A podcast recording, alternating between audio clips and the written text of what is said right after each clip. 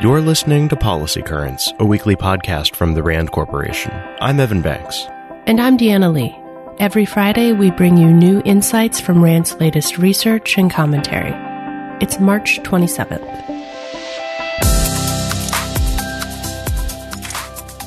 There are now reportedly more people in the U S infected with the coronavirus than in any other country, and the death toll from COVID nineteen in America has now passed one thousand.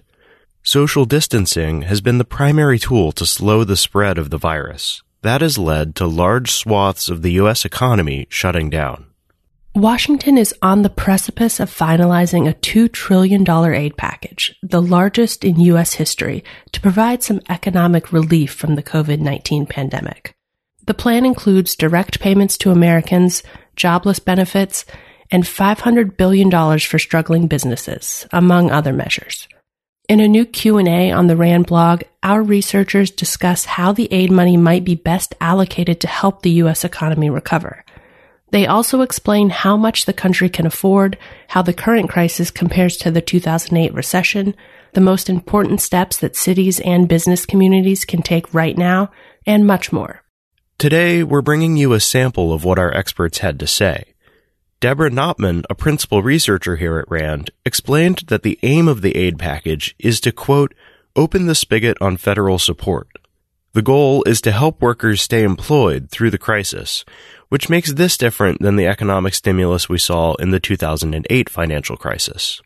So how exactly is what's going on now different from two thousand eight? Here's senior economist and director of international research, Krishna Kumar.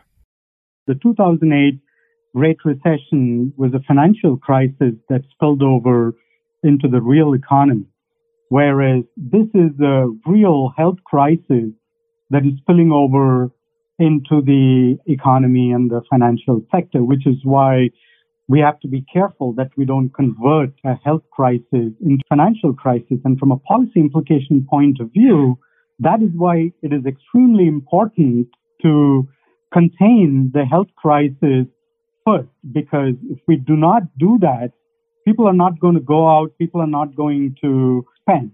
So therefore, you know, the first aim is to contain the the health crisis, and the hope then is that the recovery will be, you know, hopefully steeper than it was in the uh, two thousand eight crisis. With a proposed relief package so large, another key question is how this money can be used most effectively. Senior economist Howard Schatz said that while there are different ways of looking at it, the immediate need is among people who are going to lose their jobs or who don't have protections, and for public health and healthcare professionals. Schatz said it's also important to focus on small businesses, which are likely to hurt the most, because they often have the thinnest profit margins and the fewest financing options. And to make matters even more difficult for small businesses, if larger companies start cutting back, then they might stop purchasing from smaller suppliers or delay payments.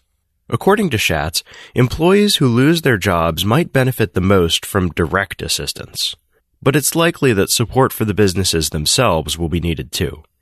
As for when the U S might get back to work, all of the researchers emphasize the importance of taking care of health first, even though there are economic risks to continued social distancing.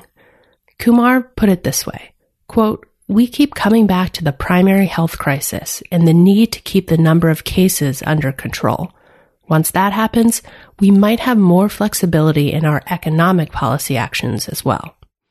We've only covered a few of the important questions that our researchers answered in this Q and A. For the full conversation, visit the Rand blog.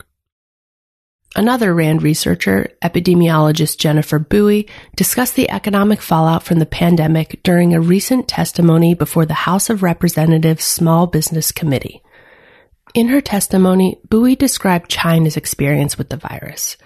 She talked about how the Chinese government has shifted its focus to restarting the economy since COVID nineteen reached its peak there in mid-February, and she offered some insights that the U S could use in developing its own response. Small and medium-sized businesses in China still face serious challenges, said Bui, including a broken supply chain, cash flow and revenue issues, and continued regulations that protect public health but limit commerce. Considering these challenges, U S policies could focus on providing protection for workers, particularly those in hard-hit industries like retail, restaurants, and hospitality. Such policies may provide child care, emergency health insurance, and sick leave. For many of these employees, working from home simply isn't an option, and the extra support is needed. Let's turn now to an area of the coronavirus response that definitely isn't discussed as much as the economy, but is absolutely critical: the nation's supply of blood. In twenty sixteen, Rand researchers explored how a global influenza pandemic could disrupt the U S blood supply. Now, an even more serious and widespread pandemic is playing out in real life. The main concern detailed in the researchers' report, however, still holds true. The spread of COVID nineteen has led to canceled blood drives and fewer individual donations. This disrupts the availability of blood, which can have grave consequences for patients. Additionally, the severity of COVID nineteen and the magnitude of the response could lead to labor and supply shortages. That could also affect the ability to collect, distribute, and use blood. And the longer the pandemic continues to disrupt the blood supply, the more likely it is that long-term blood reserves will be depleted. But there are steps that can be taken to improve the long-term sustainability of America's blood supply. Clear communication from blood system officials and from the government on donor safety and high-demand blood products is important both during and after the pandemic. The system should also operate as efficiently as possible. This means minimizing waste and using fewer units of blood and deferring some procedures if possible. And finally, efforts should be made to identify and address disruptions in staffing and the flow of equipment and supplies that are crucial for donation, distribution, and the use of blood. These steps are important right now, not just to help with the pandemic response. According to the researchers, the stress that COVID nineteen is expected to put on the U S blood system could leave us vulnerable to another shock, such as a natural disaster, even after the outbreak has been contained. We are also drawing on RAND research to understand how the pandemic may affect the Gaza Strip, where this week, Palestinian health officials confirmed the first cases of COVID nineteen. This is especially concerning because Gaza, one of the most densely populated places in the world, faces a severe water crisis. A twenty eighteen RAND report assessed this problem and found that the people of Gaza lack access to potable water that can be used for drinking, cooking, and hygiene, plus a lack of wastewater sanitation. And without clean water, washing your hands, one of the most basic and effective tools for stopping the spread of the virus, may be rendered ineffective.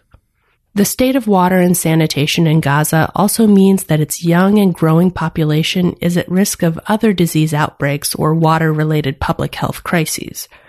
The report outlines some recommendations to remedy the situation, including increasing the quantity and consistency of Gaza's electricity supply, increasing water purchases, investing in household and industrial wastewater treatment, and promoting more rigorous hygiene and sanitation education in schools. On next week's show, we'll zoom out from Gaza and discuss what the COVID nineteen crisis could mean for the trends and dynamics in the Middle East. And for our final segment on the pandemic this week, we're looking at the way that COVID nineteen has exposed just how reliant we are on America's schools to help kids make the transition from high school to college or to the workforce. That's according to RAND researchers who wrote this week about results from a new study. Data from the study, which surveyed nationally representative samples of teachers and principals, indicates that most schools do provide a variety of supports for college and career readiness. And most teachers reported that high-achieving students in their schools were well supported for post-secondary transitions. However, the results also demonstrate substantial disparities in students' access to these supports. In particular, low-income minority and low-achieving students have less access to school-based supports than their counterparts in the same schools. And now that schools are closed, these disparities could get even bigger. The authors note that there isn't a clear set of solutions to these challenges, but they did offer some guiding principles for educators and policymakers. First, staying connected is critical.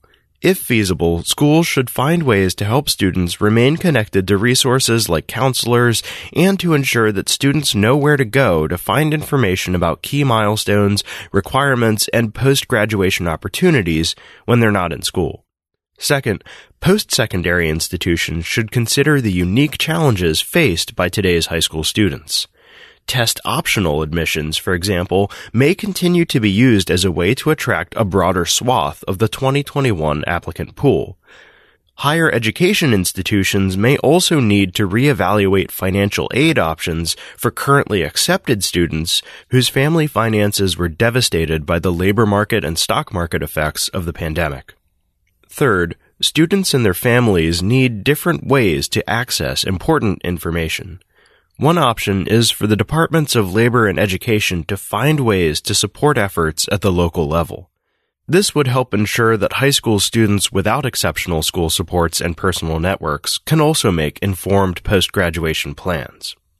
Fourth and finally, equitable internet access is crucial. The use of distance learning during the pandemic has highlighted internet access as a key part of the educational infrastructure. This underscores the importance of broadening internet access and providing internet-based college and career supports that are accessible to all students. Let's close today with the story that you may have missed this week with everything else going on in the world, the tenth anniversary of the Patient Protection and Affordable Care Act. The A C A was signed into law on March twenty-third, two thousand ten by President Barack Obama. It expanded health coverage to millions of uninsured Americans, an estimated forty-seven million Americans at the time the bill was passed, and it did so by creating individual and small business insurance marketplaces and by broadening eligibility for Medicaid. But implementation of the law has been met with a lot of obstacles, including legal challenges and delays to key provisions. There were also a lot of questions about how the law affected employers and individuals. Over the last decade, RAND researchers have tackled some of these questions.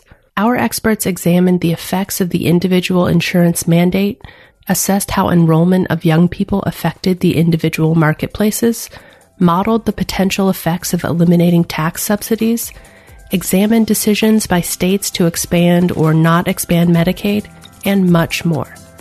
You can find a comprehensive summary of our research on the A C A at rand dot org slash A C A. RAND is a nonprofit institution that helps improve policy and decision-making through research and analysis. For more on what we covered this week, check the show notes at rand dot org slash podcast. See you next week.